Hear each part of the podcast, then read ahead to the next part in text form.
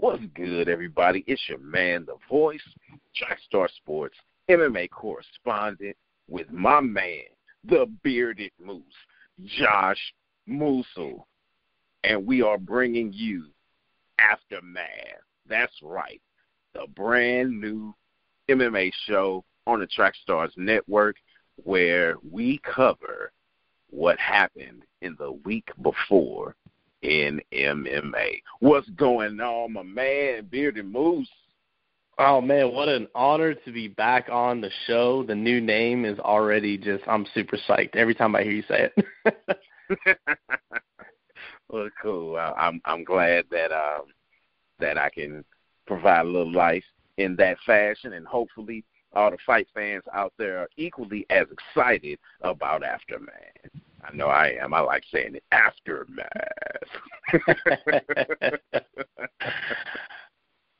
All right, well, let's get into it. Uh, we'll start off with one championship grit and glory took place in Jakarta, uh, Indonesia, and man, I I like one. I've always liked one. It's just that uh, being a fight fan is a well, I, I can't say that it's any more expensive than being a fan of any other sport. Because if you're an NBA fan, you're probably purchasing League Pass. That's a good couple hundred dollars a year.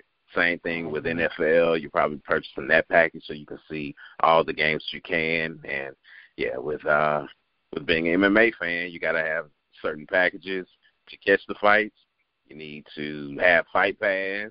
You need to pay for other stuff. So it's like, man. So I had not uh, invested in one before, though they know they have great, great fights. Fortunately, with it being free now, I can see some different things. And man, man, man, uh, Alex Silva, he was going for his first defense of the one strawweight belt, but that did not go as planned. Uh, the former champ, uh, Nobita, is the former champ no more. He regained his title in a tightly contested split decision. As anticipated, it was a grapple heavy bout with some beautiful sweeps and changes of momentum. Uh, this allowed Yoshitaka Naito, uh, which you know, no Nobita is his nickname, and I it comes from one of those mons, Digimon, Pokemon, uh, Yu-Gi-Oh. It, it comes from from that world. I, I'm not in that world, so I don't know. But anyway, um, he avenged his only pro loss, and this marks the second loss of Silva's career. And both of them have come to championship caliber opponents. So the other one was to the current one interim uh, flyweight champion. So, you know, you can't be upset when you're losing to champions. Although he wasn't a champion at that time, but still, the guy's a champion now. So um, it, it, it at least helps to soften that blow. Uh, the other fight that I was spotlighting for this card, because the one of the fights, I, it must have fallen out uh, because I didn't see any results on it, which was no face. I was fighting uh, uh, Rafael Nunes, but I didn't see any results on that whatsoever anywhere. So I take it that that fight fell out. Uh, but that's Bigdash, who was the one middleweight champion before he lost his middleweight belt in a rematch to the current champion, Aung La N Sang, that he was undefeated. But he lost it, and now in his short career, he's on a two fight losing streak, as he also lost his fight with Leandro Ataides.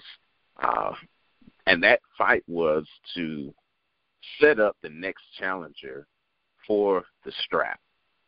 So unfortunately, Vitaly won't be able to get that one back, at least not right now. He had been out for quite some time, about six months or so before this fight. He, you know, may have been just healing, may have also been working on some skills, but uh, looks like he needs to go back to the drawing board. Not only did he lose to Ataides, but uh, he suffered his first KO loss as well in his career. Uh, Ataides uh, stated last week he trains out of the famed Nova União in Rio de Janeiro, Brazil. And Nova União, as you know, they're known for their lighter weight fighters. uh, what I was unaware of at that time until watching UFC 224 was that Thales Leites is out of Nova União too, so he does have some high level uh, partners to train with there as Leites once challenged for the UFC title uh, many, many moons ago against the GOAT, Anderson Silva. But yeah, that is one. Let's move on to our uh, league of choice, uh, Bellator. So, uh, third. Yeah, that, so I know it, it opened up with a fight between Carrington Banks and Adam Piccolotti. Uh, that fight ended. Uh, what round did that one end in? Uh, I believe it was the the last 20 seconds of the third round. That's right. You're right. It, it was yeah, last minute. Go go ahead. I'm sorry, I didn't mean to, to cut you off. Oh no, that was uh yeah, I was uh watching that fight. Um I I'm honestly surprised it took that long. Um it seemed the first round Piccolotti was really uh as a matter of fact Big John talked about it uh and um uh, Thompson talked about it as well for in a, in a little uh, kind of aside when when he was grappling. But his first round, he came out and he was a little more nervous about his wrestling. Uh, he wasn't sure if he would be able to wrestle with Carrington Banks, and, and it seemed like every time Banks would take Piccolotti down, he he he was on the ground long enough for his butt to touch the canvas, and he was getting right, right back up. And you saw from the first round to the second round that confidence build, and then from the second round to the third round, I mean, he he turned into a completely different fighter. Um, the fighter that had gone on on his win streak um, he kind of he let loose more, and when he was taking control, both on the ground, uh, I mean his scrambles were fantastic. Uh, being able to slip into the body triangle, he did it uh, twice in the third round, mm-hmm. once in the second round, and one of them was so smooth. I think he had it locked before both fighters hit the ground on the takedown. It was it was incredible. Yeah, yeah. Adam Piccolotti uh, definitely impressed in that victory and handed the Jet Setter his first professional loss. All right, the next fight, which was the Voices marquee matchup for Bellator 199, was Aaron Pico versus Lee Morrison. Now it's funny. I know we we talked earlier in the week about this, and I told you I said, well, I don't think he has a nickname. I'm going to call him Pick Apart Pico, and then you pointed out that um, uh, Mauro Ranallo said he's got to spell his last name differently. It's got to be P I K O. that was one of my favorite uh, little Ranallo snippets uh, yeah. that I'd heard in a while. It was just it was perfect, you know. Yeah, that that it was. Um, it was it was the first round KO, wasn't it? Uh, yeah. Um, I'm trying to think exactly the time, but it, it couldn't have been within two minutes. Um, another super quick left hand, um, uh, another liver shot, which uh, I remember watching his last fight where he he got the the KO with the liver shot, and I said I had never seen a person get punched in the liver and and go down and the fight mm-hmm. stop. And now I have seen it in consecutive fights with Aaron Pico. Right. I've seen I've seen kicks, I've seen um, spinning stuff, I've seen even a, a crazy up elbow. Never seen a punch, and now I've seen it twice. So it's interesting. Yeah, that it is. That it is, and he definitely did his thing. Um, I mean, it, it, it was crazy because not only was it a liver shot, it was like somewhat uh, uppercutish to the body, and mm-hmm. and you know that it hurt him because not only did he um, did he succumb to it, but he uh, did a flip. I was like, oh my goodness, who who does a flip from getting punched in the body? Yeah, but that that was that was crazy. That was yeah, crazy. he yeah. he tried his darndest to get out of there as fast as he could once he caught that shot. He was I think he was trying to recover, but once he got back to his hands and knees, he just he just collapsed again, and and at that point, it was a good stoppage. yeah, yeah, it was, it was, and uh, congrats to Pico for adding to his uh, highlight reel. Seems like, with the exception of well, not even the exception. All of his fights have been highlight reel fights. Just unfortunately, the first one was a highlight reel the opposite way. Now, yes. a lot a lot of people have been talking about um the level of competition that Pico has had. But I think they forget, you know, say, oh, he was rushed in in the beginning. He wasn't rushed into that fight with Zach Freeman. Nobody else would take the fight because mm-hmm. they knew the potential that he had.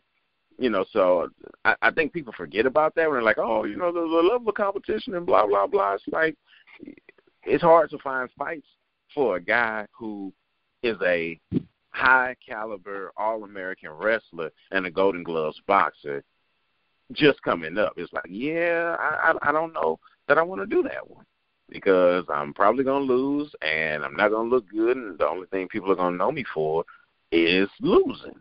You know, so I think people may need to be a bit more um patient with him. And then also remember that not only was Zach Freeman the only one to take that fight, that fight was at 155 pounds and the rest of his fights have been at 145, where he is, um, he's he's just destroying. It, it obviously mm-hmm. was too much for him to be fighting at 155 and 145.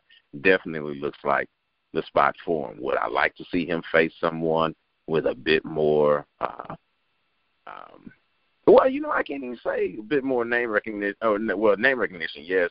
Um, history, also, but Lee Morrison was 19 and nine. Now, granted, uh, the four fight winning streak that he was on, none of them were against people who had winning uh, records.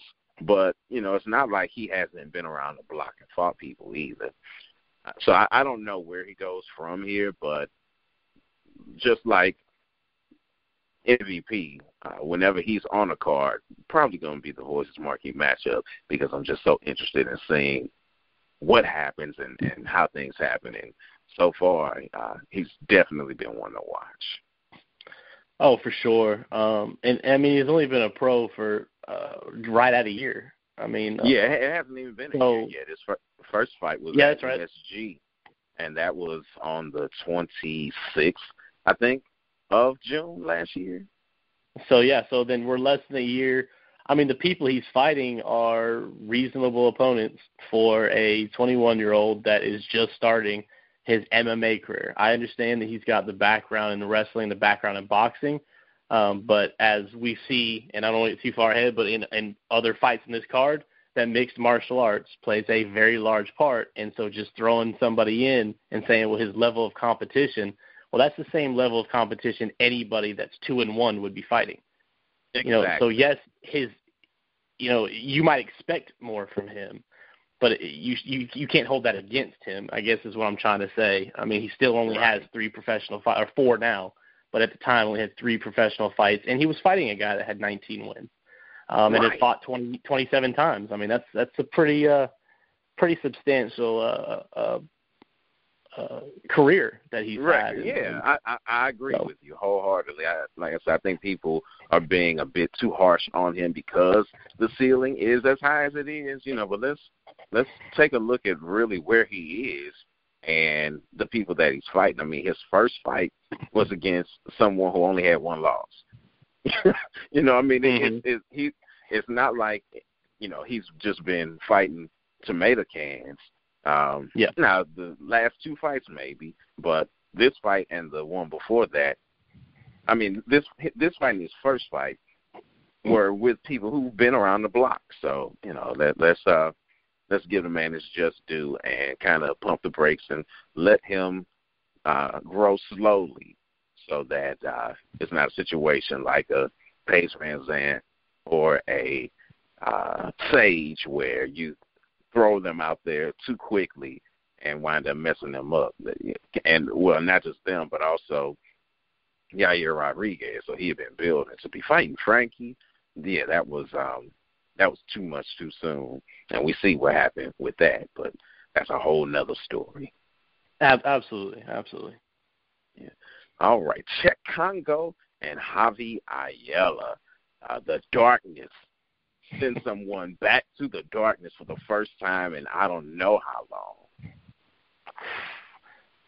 Uh, I don't remember either. I, I had that written down too. Yeah, that was uh that was just, it was beautiful. I just I enjoyed seeing it. He's a fighter I've been watching for a long time, Cheick Kongo, and um, it was just it was nice to see it. I think it was on the heels of John McCarthy talking about how he hasn't really knocked anybody out in X amount of years, and mm-hmm. within a few seconds, he he gets to knock down and then the knock out, and it was just it was too perfect. It was just too great.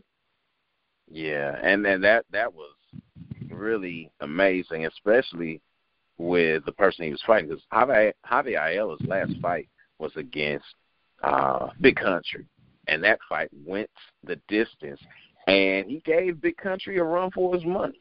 You know, he he was in there. He was a game opponent. He was catching Roy with some shots. Uh, it's just unfortunate this time he was the one uh, that got caught severely. But knowing that he fought a humongous and a, a decorated and a storied knockout artist like Big Country, and he couldn't get him out there. For Cheick to get him out, that that says a lot. That's oh yes. All right. The only call, I mean, the only fight on the main card that went the distance uh, was also probably the most uh, talked about, the most talked about fight on the card, which was uh, John Fitch and Paul Daley. now you, I, I feel like you, um, you text me while it was going on, or soon after, about all the uh, the hysterics that were taking place on the card. I mean, or, or in the fight. Get, tell the people your thoughts about um, about Paul Daley's outburst.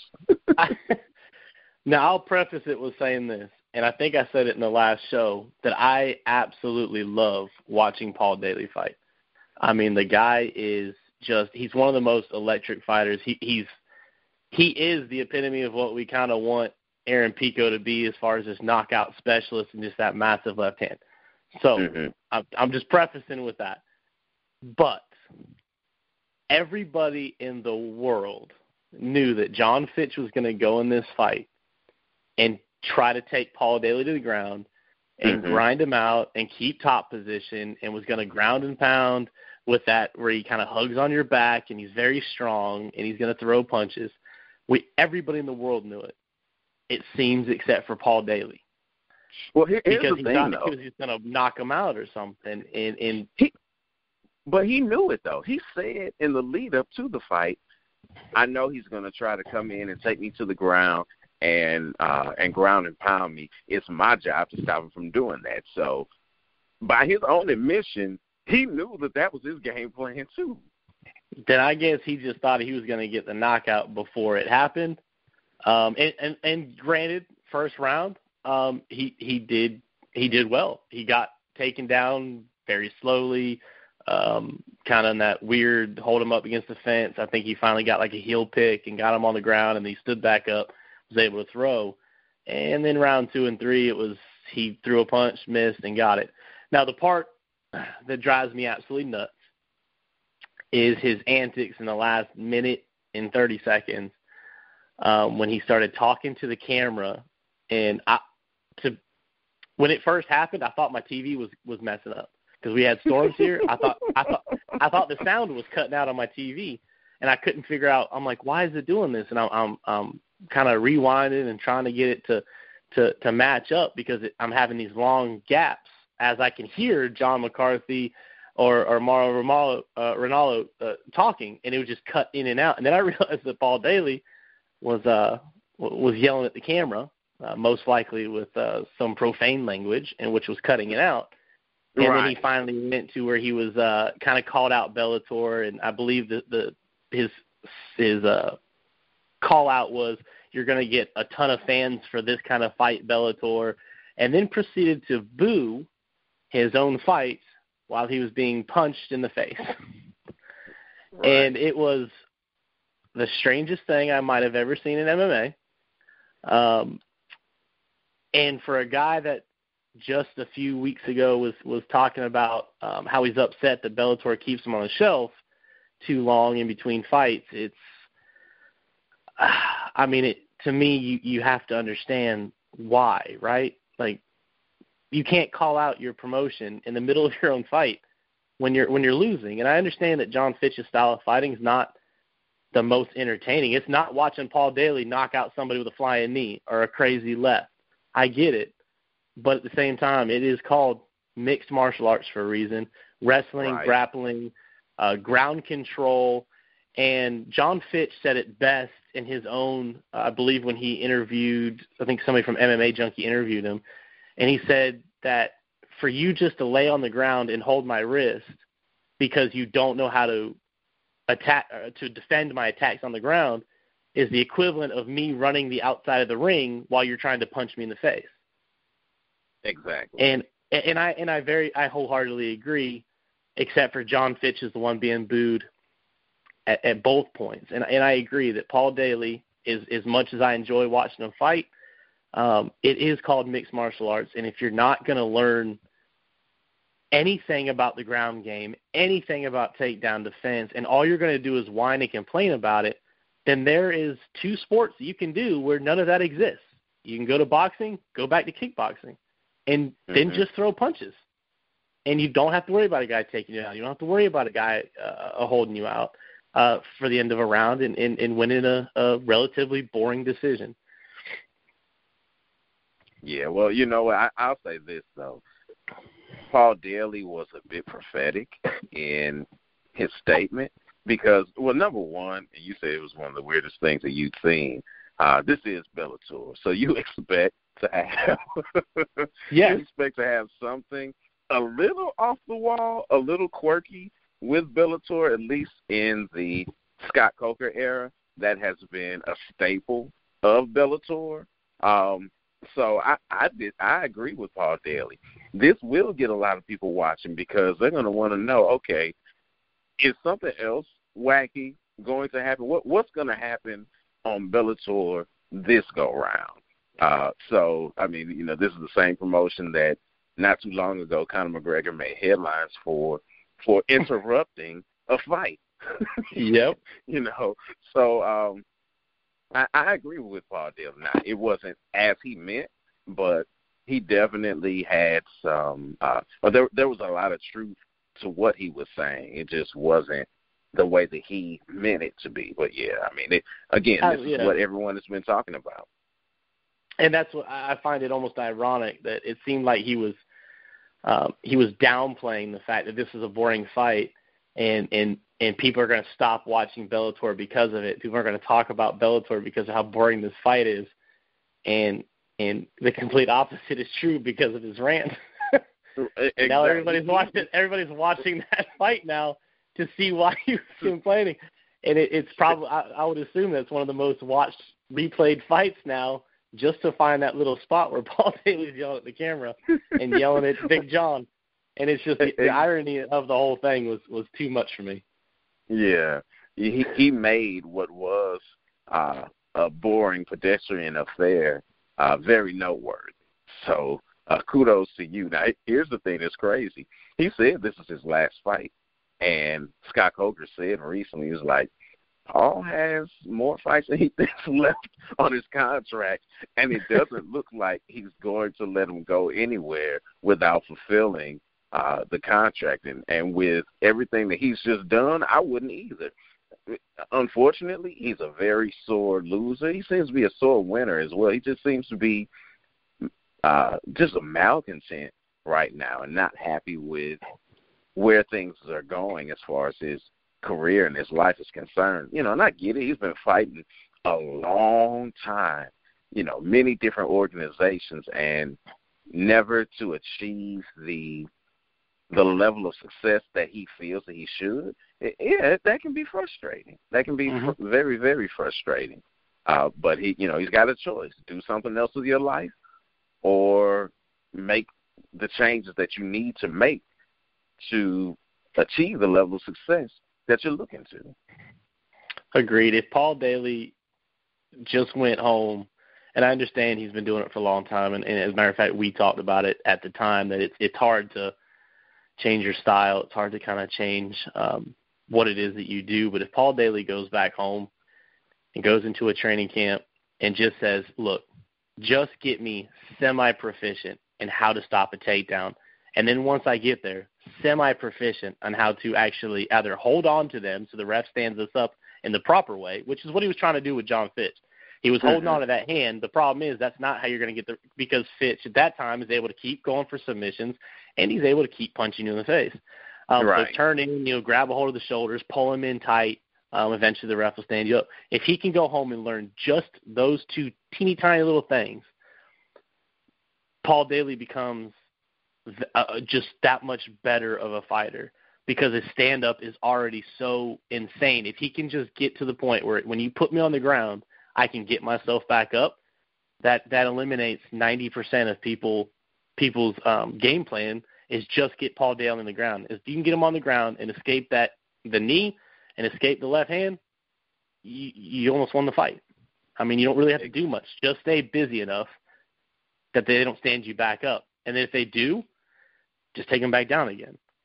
And right. and and you're right, and that frustrates him, and rightfully so. But I, I think is what I had texted you earlier. You've you've got to do something about it. You can't just complain about it. Like that that comes down to you now. Are you going to do it or not?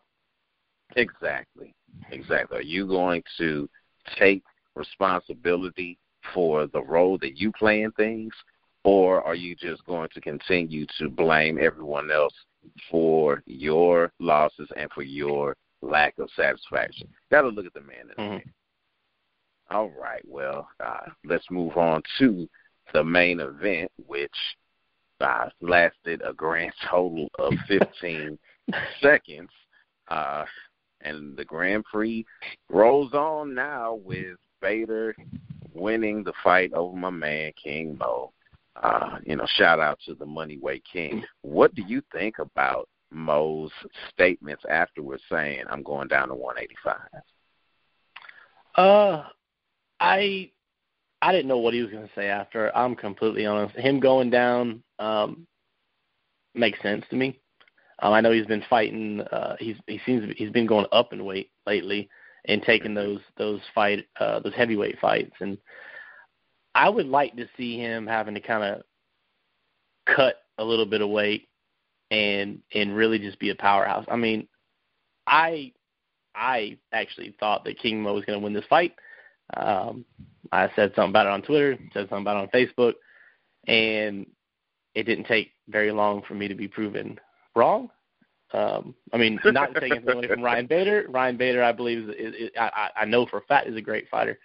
Um, I just did not expect that, and I mean, it wasn't like this pure dominant performance. I mean, it, it was one of those where you know Mo went low and he ducked right when when Bader weaved and, and, and he caught him and it was unexpected and, and he dropped him and um but I would I would like to see Mo go to a place where he, where he wants to go and where I think he can really um really just kind of just be dominant. I mean, I know he's I, I say that like he's not been fantastic anywhere he's gone.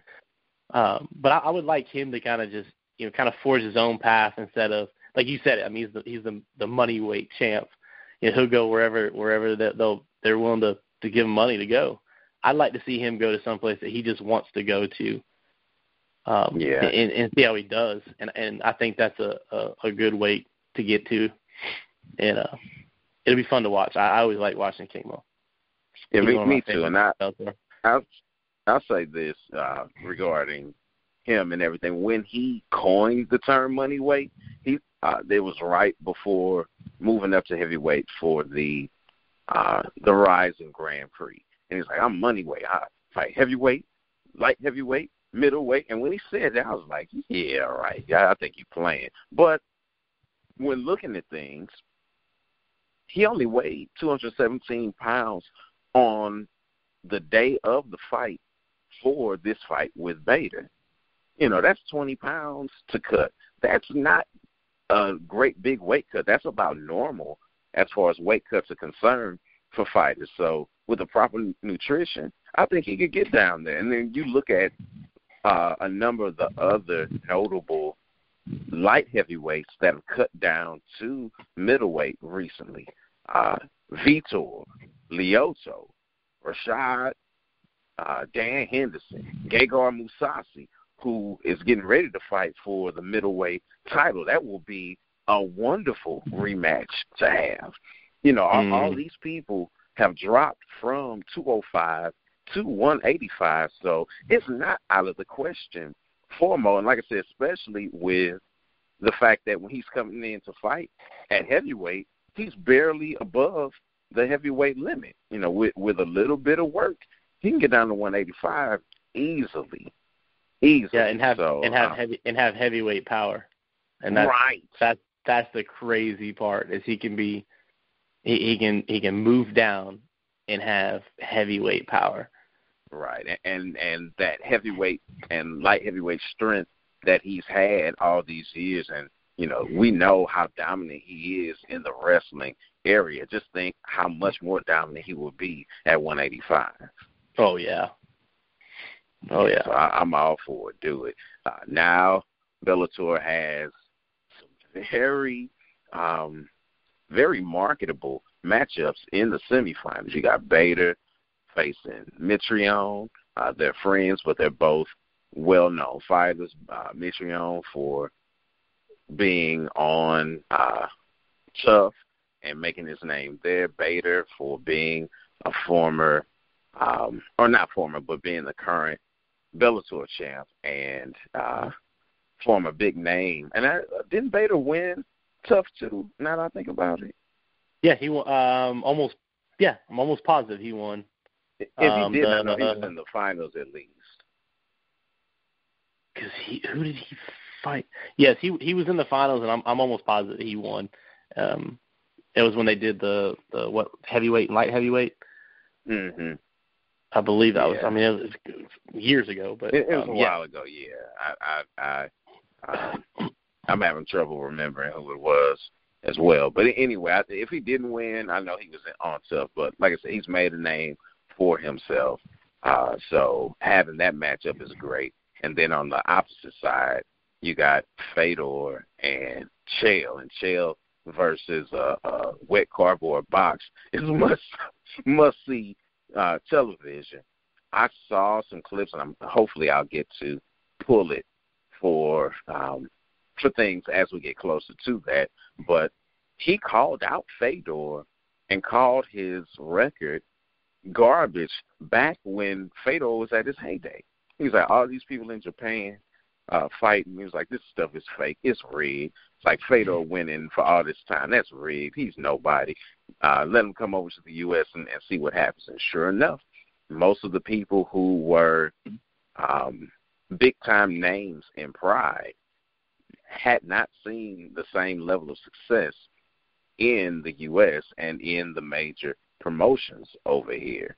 As soon as Fedor came over, I mean, he won against uh, Brett the Grim Rogers, but then after that, everything else, uh, for the most part, were losses for him.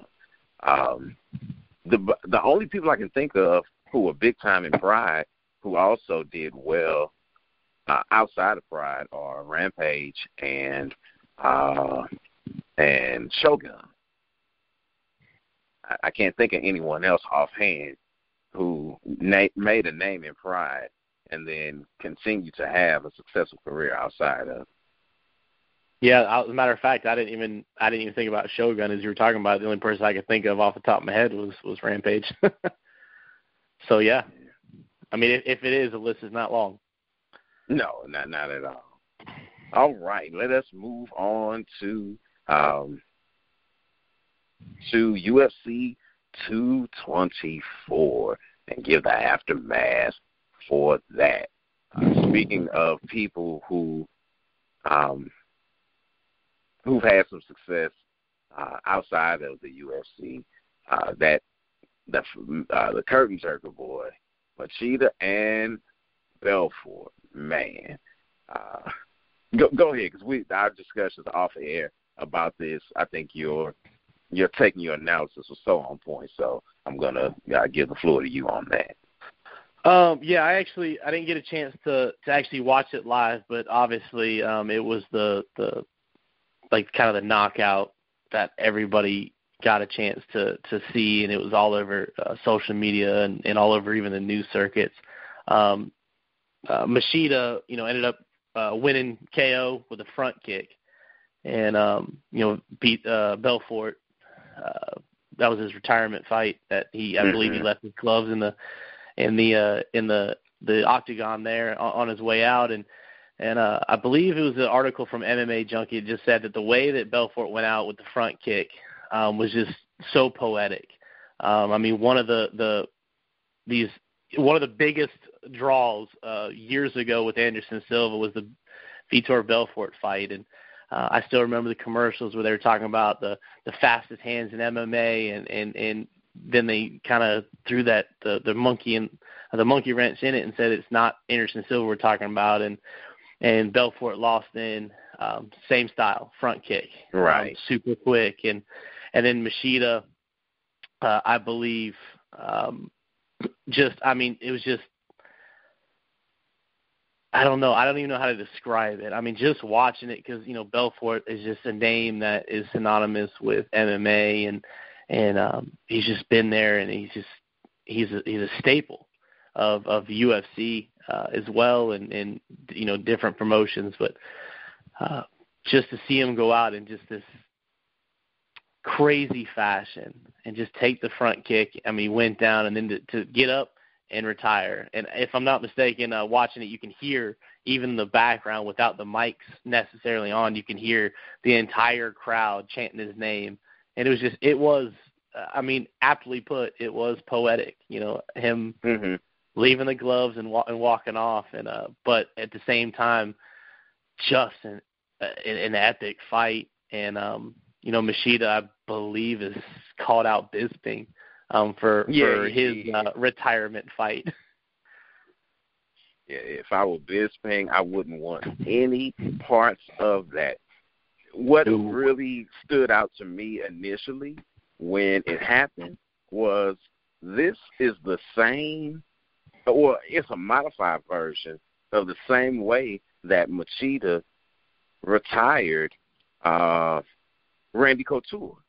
He retired Randy Couture with a reverse leg front kick, knocked his tooth out. And same thing this time. Now he didn't do it the Karate Kid style like he did with um with uh with Couture. You know, he didn't do the crane kick, but it was still reverse leg front kick that took him out. And if I were Bisping, seeing as he's retired two greats with a reverse leg front kick knockout, I probably wouldn't be fighting Machida in my last fight. That's just me. Like that, it no, doesn't seem like those go well uh, for people at all. So yeah, I, I would. uh I'd probably say thanks for no thanks on that one. I had but, uh, totally it was a great forgotten about the Couture fight. I had forgotten about that. So that even that just makes it even even better in the grand scheme. So it was like a, a double deja vu kind of thing going on. Exactly. Exactly, yeah. Uh, now, the next fight on that card was the Voices Marquee matchup, and boy, was it a matchup to behold. John Hands of Stone Lineker versus Brian Kelleher. They were going at it. First round, Kelleher saw some success, uh, but then after that, uh, Lineker, in just his trademark style, finds a way to get you in a brawl. Now, Kelleher did a good job of moving to try to stay out of those brawls and stay out of that pocket. Uh, but unfortunately, he was not able to stay away uh, far enough. And his chin held up, though. I, I'll say this Kelleher was getting rocked the entire fight. And Lineker, not only are his hands made of stone, his chin is as well. I've yet to see him even be hurt for real. And he took some massive, massive shots from Kelleher, uh, but he was able to stand in there, and it was a bit too much for Kelleher. He caught him right on the button on the chin, uh, as uh, Big Shaq said in his song, uh, I'm to spin his jaw. And that's just what he did. Lineker spent Kelleher's jaw. uh, scrambled his brain, and it was lights out. I really like how uh, Lineker composed himself after that. He knew the fight was done. When he hit the ground, he just stood there to see, okay, I, I'm standing here, ref, you gonna come in, or do I need to hit him again for you to stop it? And the ref came in and did it. A lot has been made also going back to the the previous fight about how Machida also composed himself, hit him with it, stood there in the Superman pose with his hands on his hips, and then after that bowed, was like, dude, that, that those are going to be some uh, some iconic photos for years to come. People are going to see that that and just remember uh, what a great night that it was. Yeah, uh, so that that was that. All right, Mackenzie Dern and Amanda Bobby Cooper. I put out a post before everything, and I said I'm making it a Bellator night. I was not gonna go and watch this fight. I really wasn't until Mackenzie Dern came in uh, two pounds under the uh, the flyweight limit the for fly, a yeah. fight.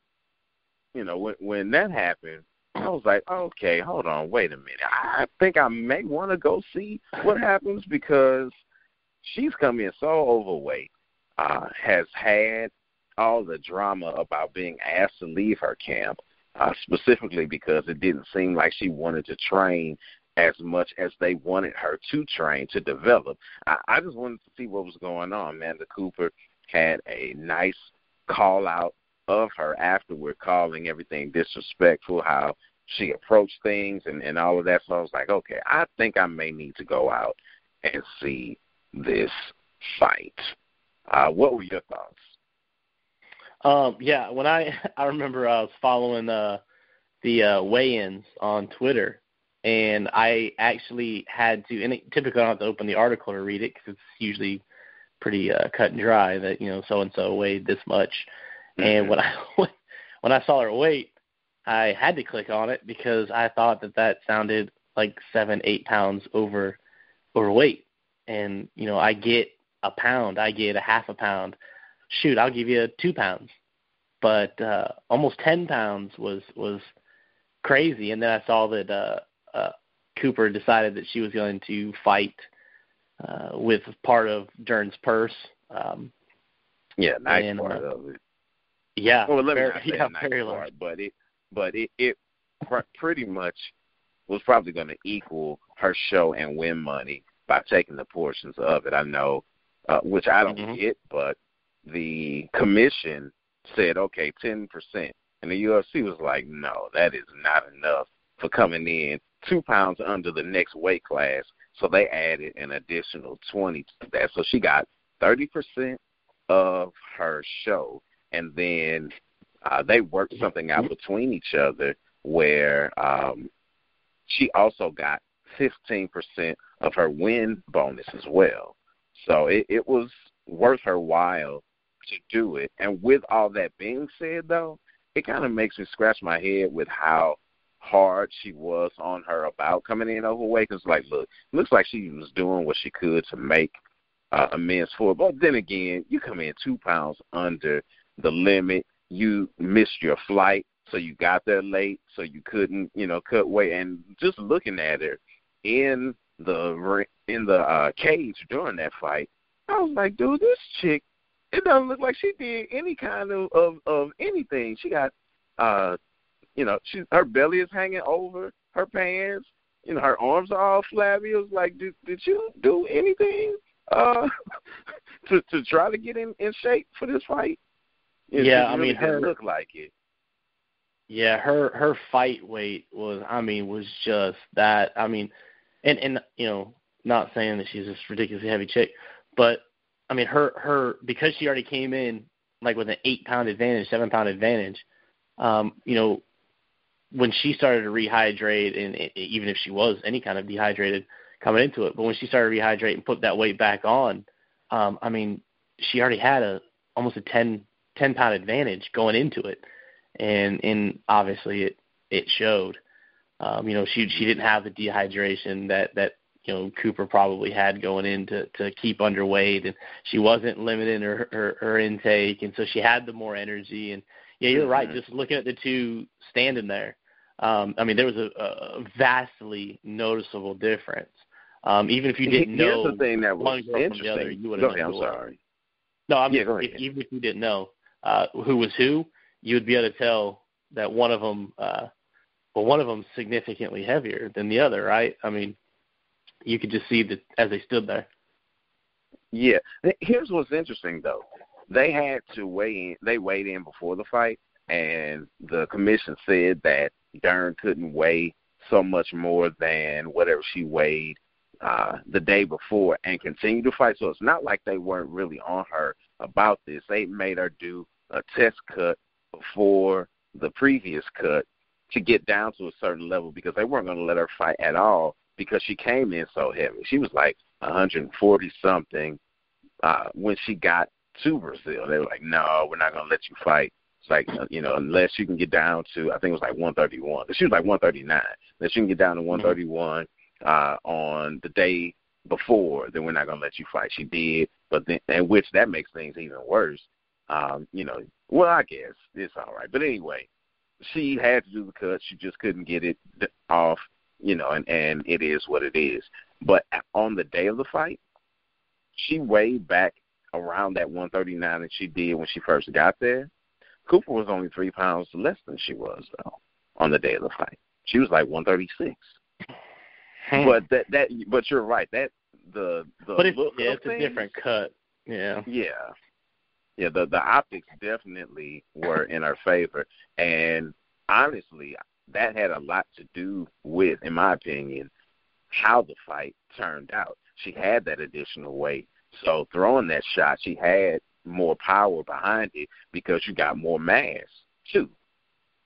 So I you know, Yeah, that, that- was, that- uh the the weight differential um, between the two. I mean, just just looking at them and seeing the weight cut, um, I would assume that a lot of the weight put back on uh, by Cooper probably was just rehydration and, and finally having some kind of a decent meal. I mean, it's really just kind of throwing water weight back in as opposed to actually having the meat on your bones. So yeah, it, you know, Mhm. it, it different with the strikes. Um, it's different with uh, you know, the, the obviously the takedown. You're the bigger, heavier fighter. Once you get her on the ground, I mean, kind of, kind of manipulate her where and how you want her. Um, I did think it was interesting, um, since we were just talking about how the UFC kind of uh, had punished uh, Dern a little bit extra with the purse, yet Mackenzie Dern just made her first appearance on the strawweight rankings at uh, 15. even though you know, she what? uh, I didn't even think didn't about that. Yes. Yeah, and she, yet she didn't actually she hasn't weighed in as a strawweight. but now she is the Uh, number well, she, she 15th made ranked the strawweight. Yeah. Well, before, but the not first time. Yeah. not this time here, and I just thought that was uh interesting. I believe uh who was 15 before. Uh Angela Hill. She's the one that uh had tweeted it out that she was uh to put it lightly, she's not very happy that she got bumped by somebody uh as she calls a uh that she got bumped by a, a flyweight. Mm, Yeah, I wouldn't be either. Now that's crazy. How do you make the strawweight rankings coming in two pounds under flyweight? yeah. That's crazy. That's Yep. crazy. Uh, something else that was crazy was that fight between Gastelum and Jacare. Man, got fight of the night. They both got fifty thousand dollars for it. That was so close. Who did you think won the fight? Um, I actually had uh uh, uh I'm drawing a blank. Uh Gastelum.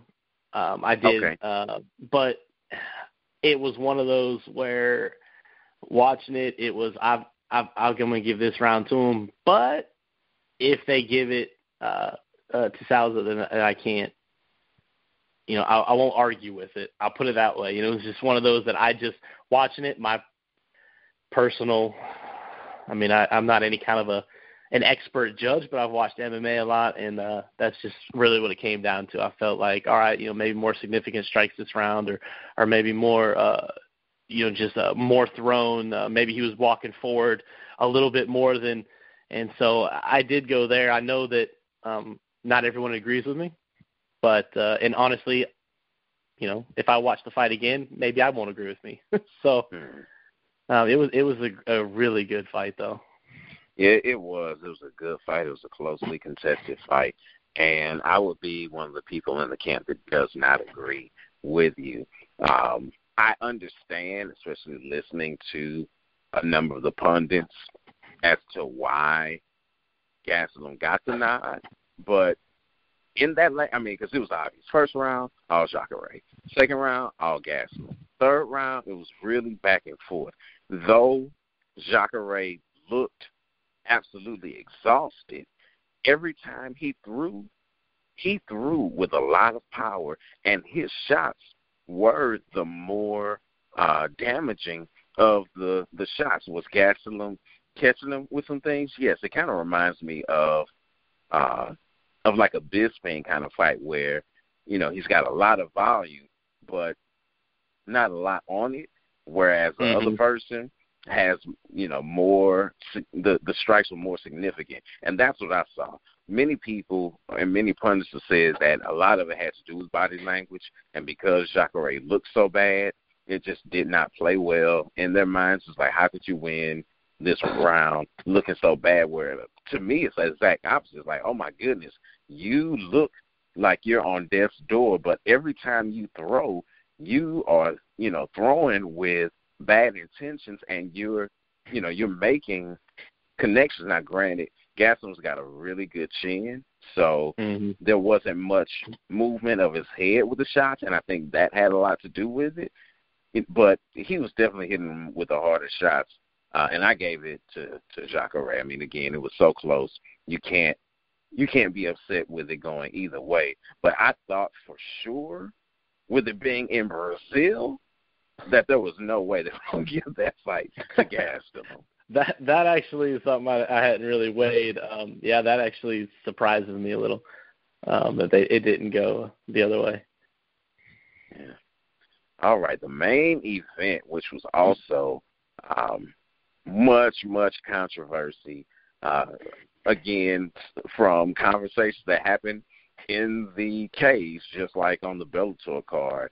Uh, Amanda Nunes defeats Raquel Pennington in the fifth round, but it was what happened before the fifth round that has all the discussion uh, going. If you're not familiar, uh, fight fans, uh, which if you're a fight fan, you, you definitely probably know about this already. Raquel Pennington said to her corner, or it, and it was caught on camera. I want to be done. I I, I want to be done with the fight. It's, it was like she was looking for a way out, mm-hmm. and her corner did not give her that way out. I tweeted out immediately that this was indefensible, but as we were preparing for the show and I was sharing with Josh, you have to have the whole story to make a uh, informed decision based on what I saw and what I knew of, it was indefensible. As I got more information, though, um, it, it makes a lot more sense. But I want to get your thoughts on it before I, I. Well, you know, I'm talking already. I might as well share it.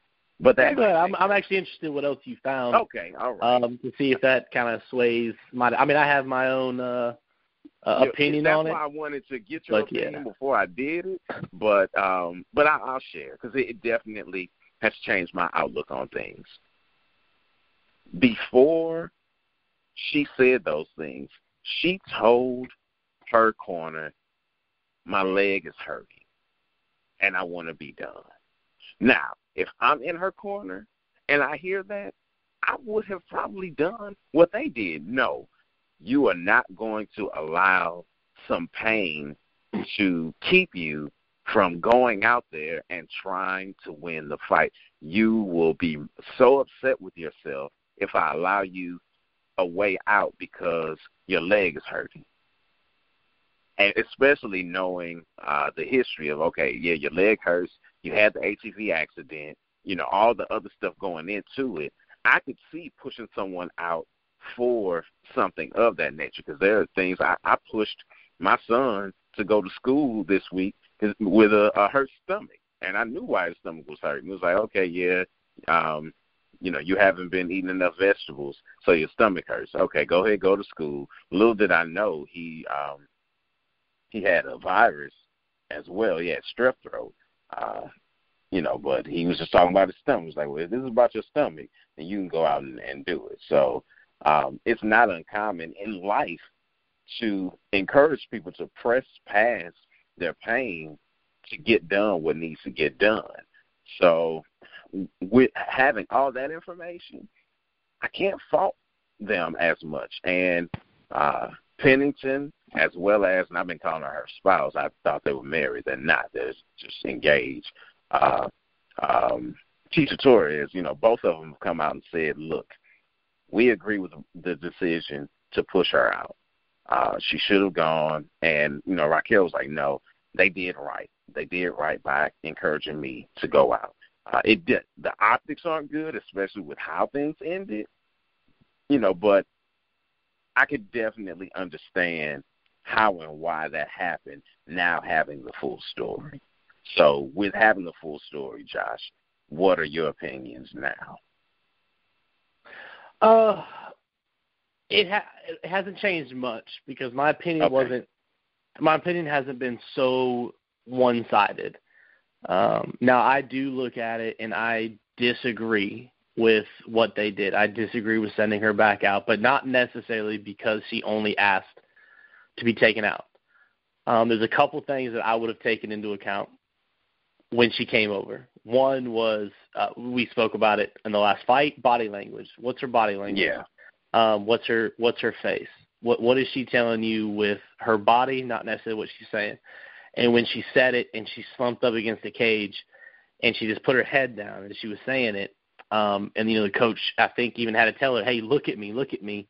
This is what we're going to do." Um, I don't I don't fault the coaches at all for trying to talk her into it. I understand this is a title fight. I understand this isn't this isn't something that just you know you just pluck it out of a hat anytime you want. Um, I get it.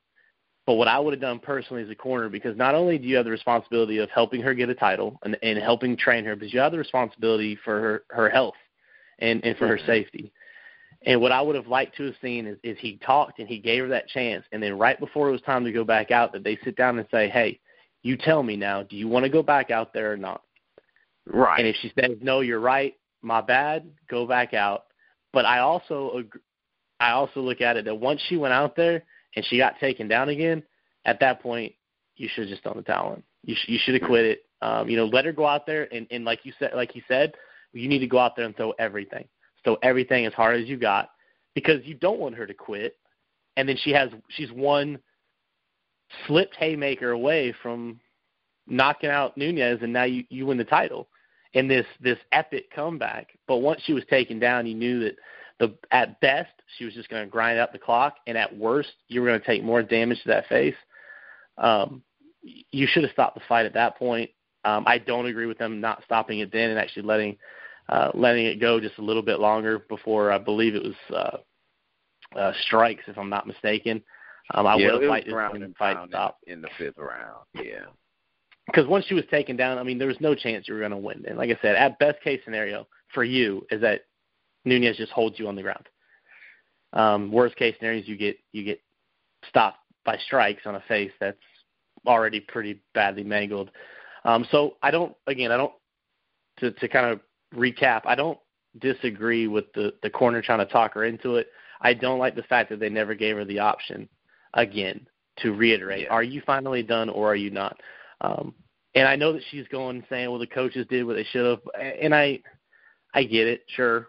You know, I know that um, that's. But what are you going to say? You know, uh, it's one of those that you, you don't want the coach to throw it out there, and then all of a sudden there's regrets. You don't want um, you don't want the coach to throw in the towel and, and say that, hey, this is what's going on. But at the same time, you know, that it's their responsibility that when when you're going out there and, and you're wholeheartedly stuck on on winning this this this belt, and sometimes your corner has to save you from yourself. Look, man, or in this case, you know, yeah. woman. Well, ma- mankind, Um, man. yeah, mankind. Yeah, look, look, we've got to, we've got, we can't do this anymore. And I've seen good corners do it, and I've seen those same fighters stand up for for those um those coaches that said, look, without this, Um, you know, who knows where I would have been.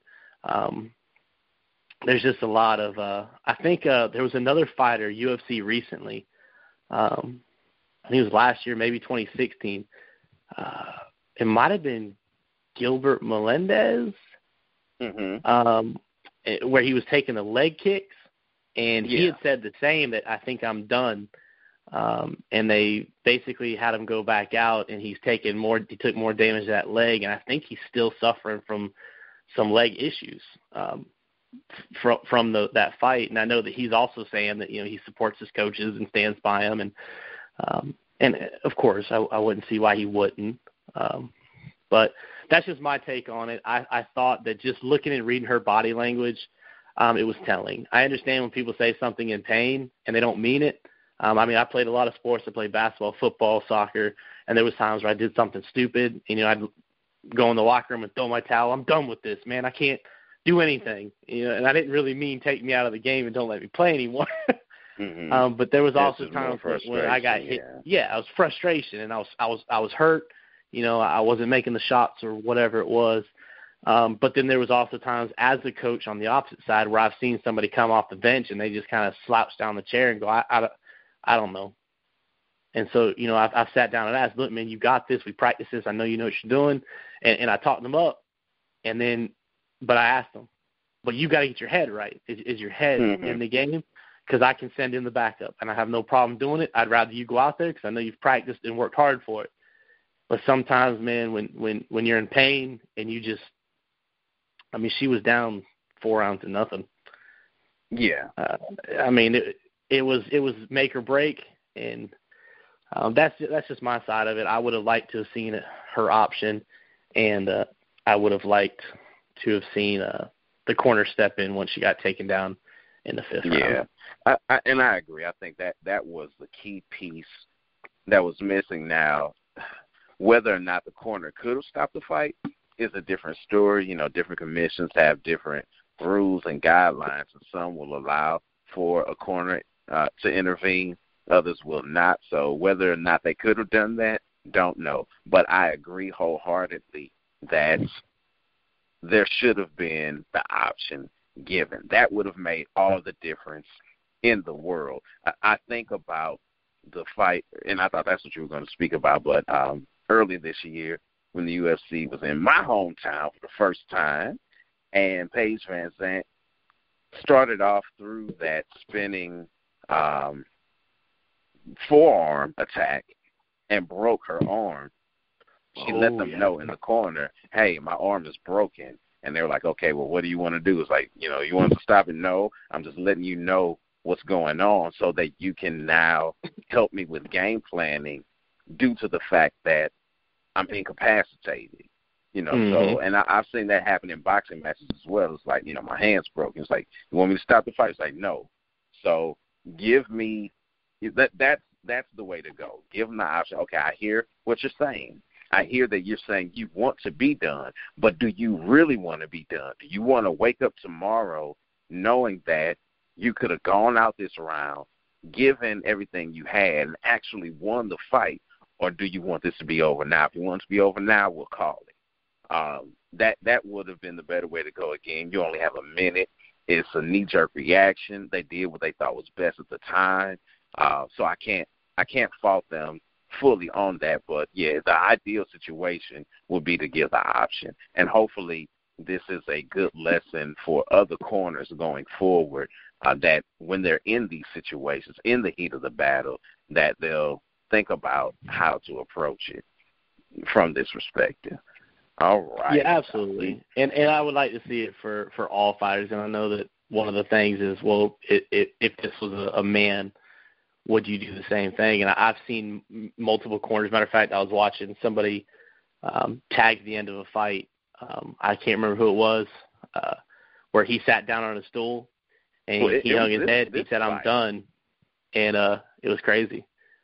or you know, let, uh, let me not say that. It was I was gonna say, um, I know on this card, I can't remember the guy's name, uh, some Eastern European fighter whose eye was all kinds of of swollen and closed, and the corner was like, "That's it, dude. I I can't let you go on." Um, any further. Which you're seeing that a lot more. I think also Joe Lauzon's corner doing the same thing for him uh, on UFC 223 mm-hmm. when he came back. It was like, look, dude, you're done. You you got absolutely yeah. destroyed. I don't know how you're standing up. Let's you know let's let's keep it pushing. Yeah, but, and I yeah, believe uh, even going back to Bellator when uh, Rory MacDonald was fighting for the belt, um, I know that mm-hmm. that uh, he had to talk his coaches down from stopping the fight with his leg, and he told them, uh, "Just let me get in there and take him down. If I can go in there and take him down, it doesn't hurt. It doesn't matter." And he was able to kind of convince his coaches to let me stay in with that that whew, that leg. yes. Uh, but you know, and so I, I get it. But again, it's it's a body language thing. If the fighter's egging you to stay to stay in the fight, then then mentally they're there. And sometimes you do have to save them from themselves. But um, you know, in, in Rory's case, he said, "Look, let me get down there and take him down. If I can take him down, then we're then we're golden. You know, he can't kick me on the ground." And right. you know, lo and behold, it's what he did, and he, and he and he won the title. I mean, I know the controversy would have been there if Corner would have stopped it, but right. I think this was a very different scenario. Very, I mean, she just looked defeated, and uh I would like to see that for any fighter, any gender, any any sport. That when that comes in, look, I'm done. You know, talk them up as right, much as you can, but but it's got to be their opinion. If they're still done, their right. option, then you, you've got to let them. You got to respect that. Exactly, because they're the ones that are out there, not you. So I, I'm yeah. with you wholeheartedly. All right, let's uh, put a bow on this. I do want to give a shout out to Jack Hermansson. Uh, he had a phenomenal fight with Thales Leites. Leites was winning decidedly, and Jack was visibly injured, so much so that Marc Goddard said going into, I want to say it was round two, he was like, look, your fighter's hurt. You need to find out what's going on with him uh, because your fighter is hurt. So everyone knew that he was hurt, thought that he was hurt because of his leg. He fell funny, and then after that, you saw some bulging matter coming out on the side of his knee, but it wasn't that. It was a broken rib in the first round, and it was just so difficult for him to continue. But he found a way to win the fight, like in the last minute. Oh my goodness, it was so uh, thrilling. Uh, and he said after the fight, he's like, "Look, he is a phenomenal fighter, you know, but he and because also Leites had him in a uh, guillotine, but he was like, "Look, I learned that defense in my first jujitsu class. I have the best ground and pound in the world, and when I connect, no one stands a chance." And he even says, "Like, look, everybody's talking about Khabib's ground and pound, but when I throw ground and pound, people go out. They don't go out with Khabib. They go out with me. And, and hey, I have to uh, agree with him wholeheartedly. He got down there and he kept punching, and he put him out. So shout out to Jack Manson for excellent fight, excellent um, commentary after the fight as well. Yeah. All right. Well, uh, thanks so much, Josh. I'm looking forward to the next episode of The Aftermath. Aftermath. Uh, yes, sir and uh, for those who, well, you'll see it when when you listen. But anyway, make sure that you are uh, subscribing to Trackstar Sports wherever you get your podcast. And if you are an Android user, we encourage you to use Podcast Republic. We're a featured station there. It's easy to find us, subscribe, and you get all the wonderful content that Trackstar Sports has for you, whether it be MMA, MLB, uh, uh, NBA, NFL, you name it, we've got it.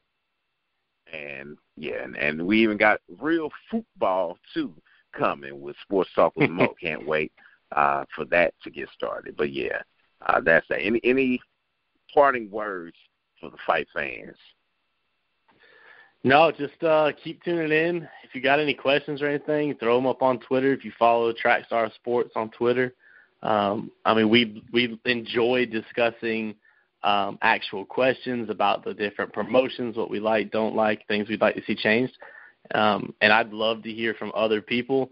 Like I said, it's hard to find people that that uh, are willing to, that know enough about MMA to talk it. And um, I mean, Twitter's a place to do it. I know Facebook. You guys have Facebook page as well, so uh, jump on there, follow these guys, Good stuff. Great stuff. Yeah, and follow Josh as well. Throw out your uh, your Twitter handle. Uh, it's at Bearded Moose, but that's M zero zero S E. So at Bearded Moose with two zeros, double zero. Yeah, and uh, my personal one is The Voice. T H A V is in Victor, O Y is in Yankee, Z is in Zulu E. And that's my social handle for everything Facebook, Twitter, Snapchat, though I don't use it, so don't follow me on Snap because you're not going to see anything.